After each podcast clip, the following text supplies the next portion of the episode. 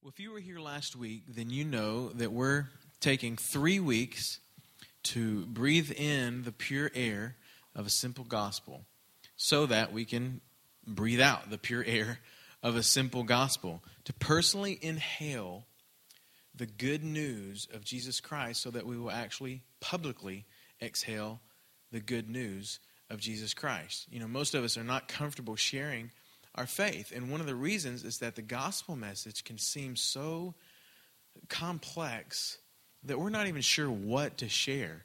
And honestly, sometimes we're not even sure exactly how to live.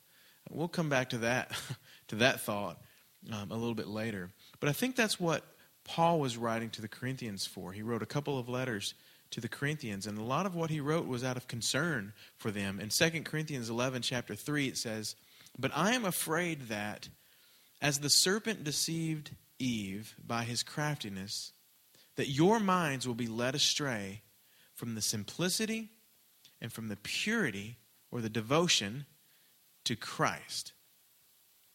That your minds will be led astray from the simplicity and purity of devotion to Christ. In other words, the simplicity and purity of the gospel. But not just the gospel that is heard, a gospel that is lived. Not just hearing it, but living it as well. Devotion to Christ. And the gospel message, in its simplest form, is this God has provided a way of salvation for man through his Son, Jesus Christ. And last week I told you what we're doing over the next three, three weeks is looking at the three main components of the gospel, which is God, man, and Jesus. Because God has provided a way of salvation for man through his Son, Jesus. Now, what we left off with last week was this what you believe about God will probably determine what you are willing to believe about his Son.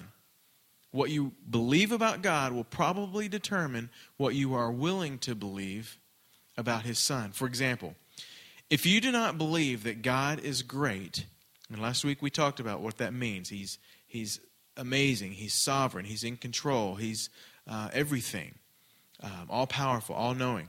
If you don't believe that, you may not be able to believe in the person of Jesus Christ. When I say the person of Jesus Christ, what I'm saying is who he is.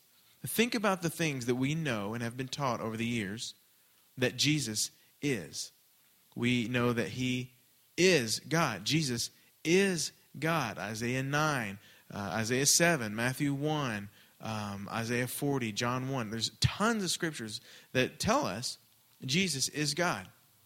Uh, the scripture tells us that he is the Son of God. Jesus is the Son of God. Already we're like, whoa, whoa, whoa, whoa, whoa, whoa. Okay, Jesus is God and he's the Son of God. I mean, already we could be thrown off if we don't believe that God is great. Um, the word says that he is sent from God as a man, that he came from heaven, humbled himself, and became a man. Okay, so you're telling me Jesus is God, he's the Son of God, and he is a man. Yeah, not only is he a man, he was born of a virgin. Whoa, whoa, whoa, whoa. And see, you can see how if you don't believe that God is great and sovereign and all powerful and could do all these things, then you may not believe in the person of Jesus Christ. You may not believe that his death really brings us life. You may not believe that his blood makes us clean from all of our sin, from all unrighteousness. And just like that, if you don't believe that God is good, you may not be able to believe in the work of Jesus Christ. In other words, what he did. Scripture tells us that he lived perfect, he died innocent, and he was raised victorious. And there's a lot of blanks to fill in. I, I, understand that. There's a lot of things under those three things. But if you were to narrow it down and you were looking for a simple gospel, a simple pointing to the work of Jesus, he lived perfect. In other words, he was without sin. He died innocent. The gruesomely, he gruesomely shed his blood for our sin. It was our sin, not his sin, that nailed him to the cross. He died innocent. There was no sin in him and we know that he was raised victorious. De- uh, death could not hold him down. And he did all of these things because of a deep love and devotion to God. And he did it because of a deep love and devotion to us, to man. The joy set before him, he endured the cross. I think the joy set before him, like we talked about last week, was his love and devotion to God, but also his love and devotion to man.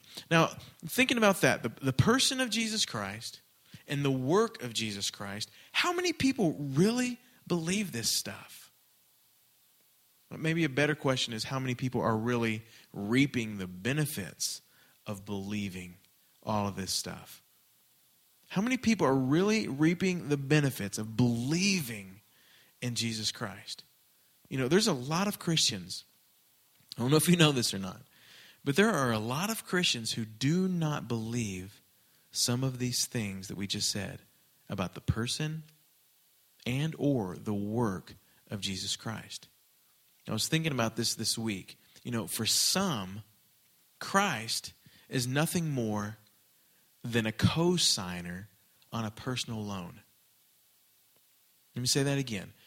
For some people, for some Christians, Christ is nothing more than a co-signer on a personal loan. You guys know what a, a, a cosigner is? Have you ever had a, a, loan taken out? Maybe maybe you bought a house or a vehicle and you didn't have credit. I know my first truck that I had to buy, I had to have my dad co-sign it. Uh, I had a job and I made money, but I didn't have any credit. And so to prove to the bank that this debt was going to be able to be paid off, I had to have my dad, who was much more established and had a job for years and money and all that, he had to co-sign on my loan that if Tony didn't pay this thing off, dad would come through for him. You know? And so for some, that is what Jesus is like in their spiritual life. You know, yeah, my Jesus' name's on the contract, but I, I'm really the one working to pay that thing off. Listen, let me tell you something. Jesus has not co signed on our debt. Jesus is not a co signer on our debt. The truth is, Scripture tells us that Jesus has paid our debt off. He's not a co-signer that it, it, it, goes to him if we're not able to do it. No, listen, he is the only one who can do it. Jesus has paid off our debt. The debt of sin and death has been paid by Jesus. The work, the person and work of Jesus has paid off our debt. Look at Colossians 2 with me. Colossians 2, we'll read verse 8 through 15. And uh, I'm actually, I teach out of the NASB, but I'm going to read this out of the New International Version, the NIV. It says, See to it that no one takes you captive through hollow and deceptive philosophies which depend on human tradition. Now, this is kind of the same vein as what we were reading in 2 Corinthians 11. It's what we talked about last week. Hollow and deceptive philosophies which depend on human tradition. Last week, go check out the podcast. Last week, we talked quite a bit about religion and how religion is not our gauge of righteousness, how well we were operating in our religion. That is not our gauge. The gospel is our gauge. The gospel is our plumb line, not religion. And he says, in the elemental spiritual forces of the world rather than on Christ.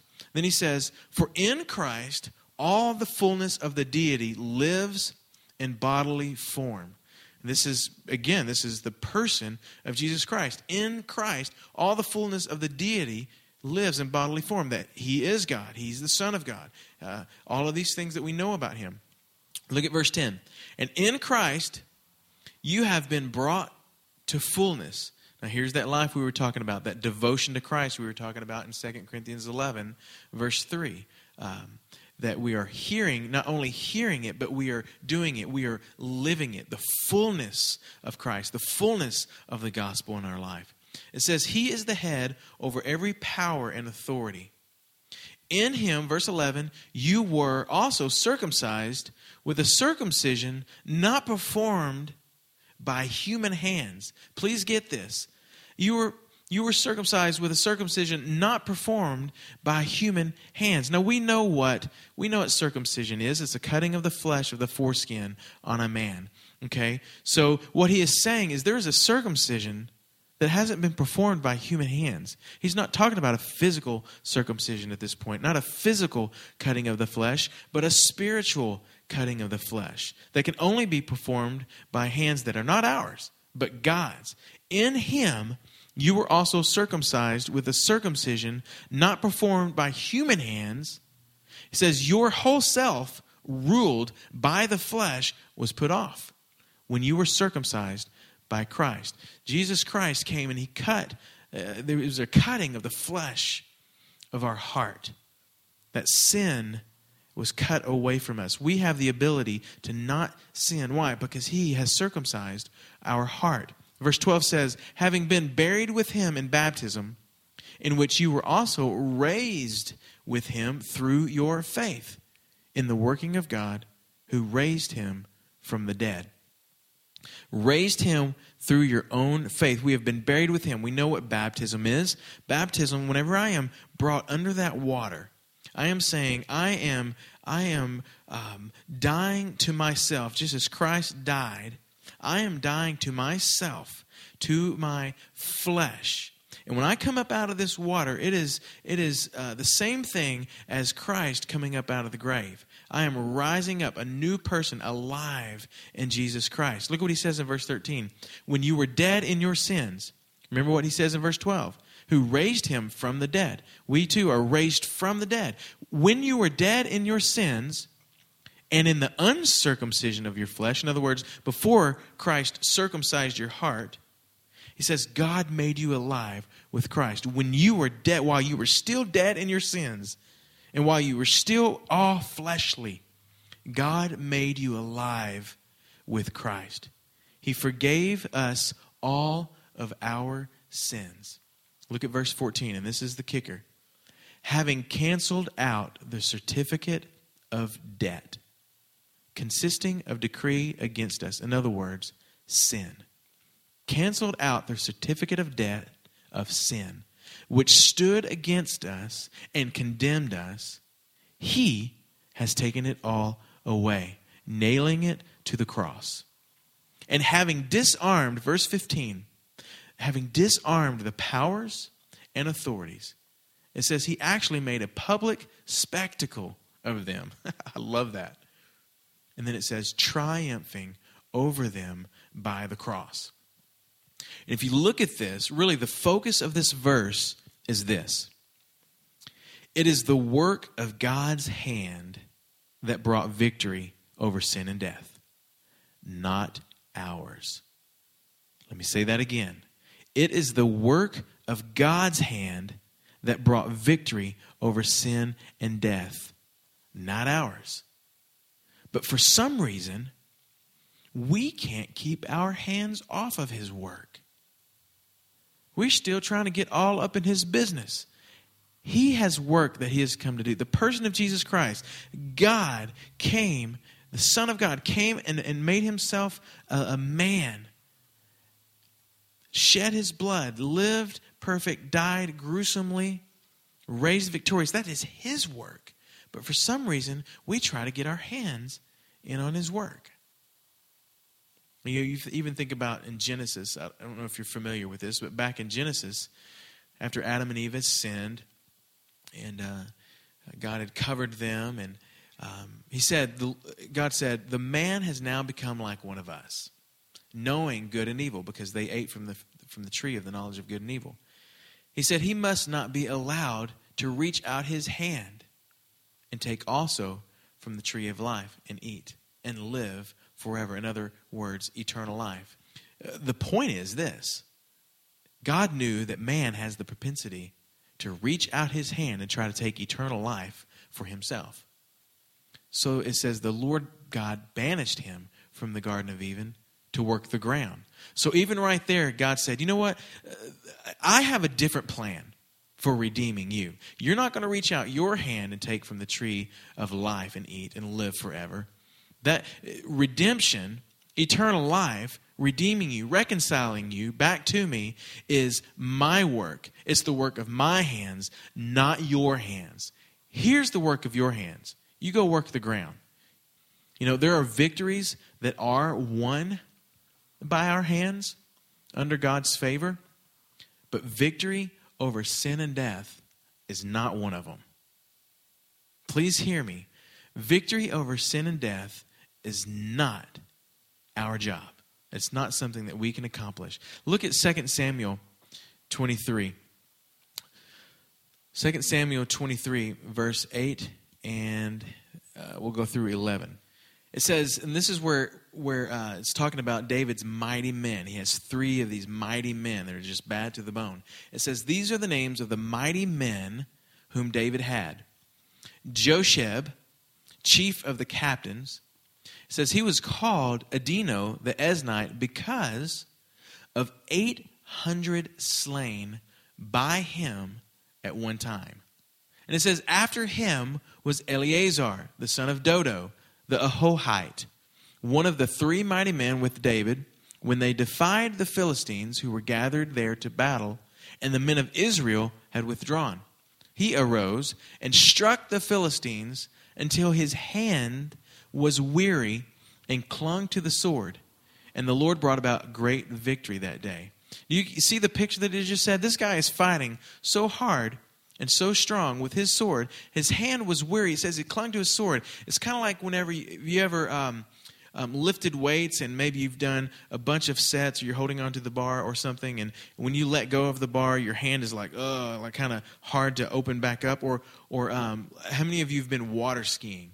Maybe you've been water skiing and you know that you're skiing around the lake and you're holding onto that rope as tight as you can, and, and it's a lot of work, it's a lot of pressure. And then whenever you finally let go of the rope, uh, your hand is like, ah, it kind of takes a minute for it to kind of come back, uh, back to its full, you know, position or whatever. Well, this is kind of the same thing. It says he he uh, struck the Philistines so intensely until his hand was weary and clung to the sword. It's like he was fighting so hard that he could couldn't even hardly move his hand. But look what it says. It was his hands on the sword his hand growing weary, his hand that was clinging to the sword, but it says, the Lord brought about a great victory. This is an example that there are victories that are won by our hands. And I want to show you the, the word for victory right here in the Hebrew. The word for victory here in the Hebrew is Teshua. Teshua. T E S H U W apostrophe A H. Teshua. And what it means is salvation or deliverance but it, it indicates a salvation or deliverance by God through human efforts. Okay? This is a salvation or deliverance by God, a victory given by God, but through human efforts. In fact, look, look at verse 11. Uh, we forgot to look at the third guy, the third mighty man of David. Now, after him was Shammah, the son of Agee the Hararite. And it says, And the Philistines were gathered into a troop where there was a plot of ground full of lentils, and the people fled from the Philistines. But he took his stand in the midst of the plot, defended it, and struck the Philistines. And look what it says. And the Lord brought about a great victory.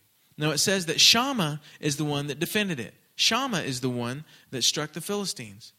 But it says that the Lord brought about a great victory. Again, twice in this description of the mighty men, twice it uses this word Teshua. Okay, now let's look at Psalm 20, verse 5. Psalm 20, verse 5. It says, We will sing for joy over your victory, and in the name of our God, we will set up our banners. Right here, David is talking about a salvation and about a deliverance that comes both from God and through God.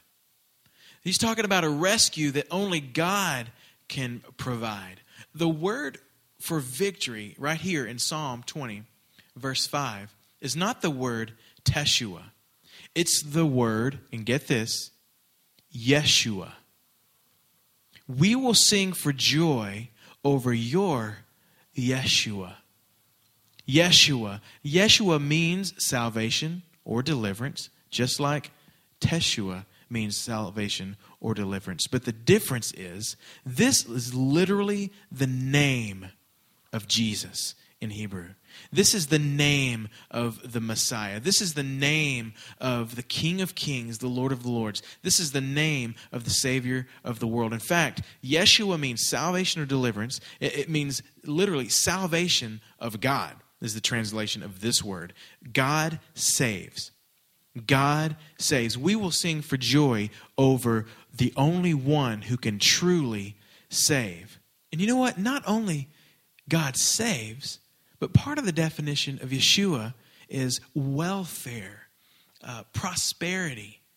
Now, obviously, when I say prosperity, I'm not talking about uh, that prominent doctrine out there of the prosperity gospel. I'm just talking about a God who, who is concerned for the welfare of his people, a God who wants to meet every need of his people, a God who wants to bring a security for his people. You know, earlier I asked the question how many people are really reaping the benefits of believing in Yeshua? Well, you know what? We're not going to reap the benefits if we're trying to work in that, uh, that Teshua salvation or the deliverance. The work of our hands, our strength, doing things on my own steam versus relying on uh, the power of God in my life. You know, David is speaking in Psalm 20, verse 5, he's speaking prophetically of a greater victory, greater than the one he won out on the battlefield, a greater victory over a greater enemy through a greater king.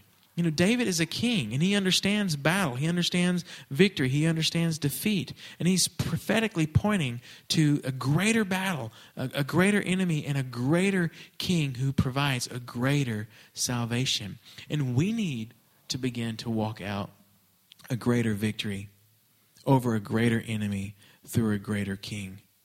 Not through our efforts, not through Teshua, but through Yeshua. Not through Teshua, but Yeshua. You know, I'm, I'm convinced that there's a lot of people that are defeated before they even get out of bed because their mind is set on taking this day under their own strength trying to trying to give their effort and hope that God shows a little bit of favor on it, a little bit of teshua rather than saying, you know what, today there's a deliverance, there's a strength that comes both from God and through God.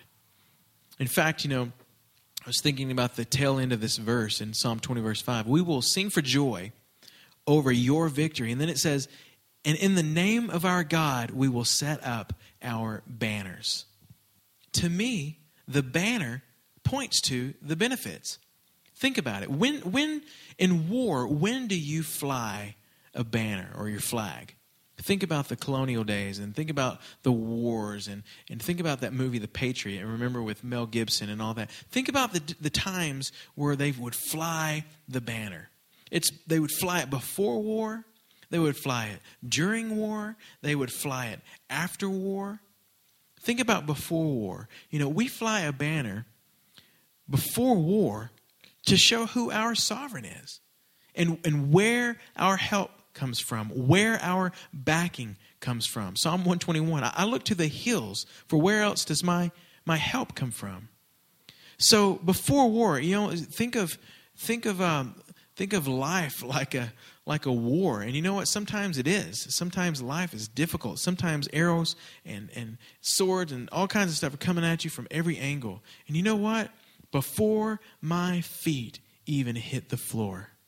Yeshua. Not Teshua, but Yeshua. Think about during war. You know, we fly banners to show our, our confidence and our ability to persevere in hope. It does. It reminds me of that scene from The Patriot whenever that flag um, goes down there towards the end of the movie. The flag goes down, and everybody starts retreating. And Mel Gibson comes and works his way and gets the flag and puts it up in the air and starts yelling and screaming. And everybody turns around, sees the flag flying again, and all of a sudden, everybody's going back in the right direction. It's, it's the same thing. In the midst of the war, while I am walking through the valley of the shadow of death, Yeshua, not Teshua, but Yeshua during war.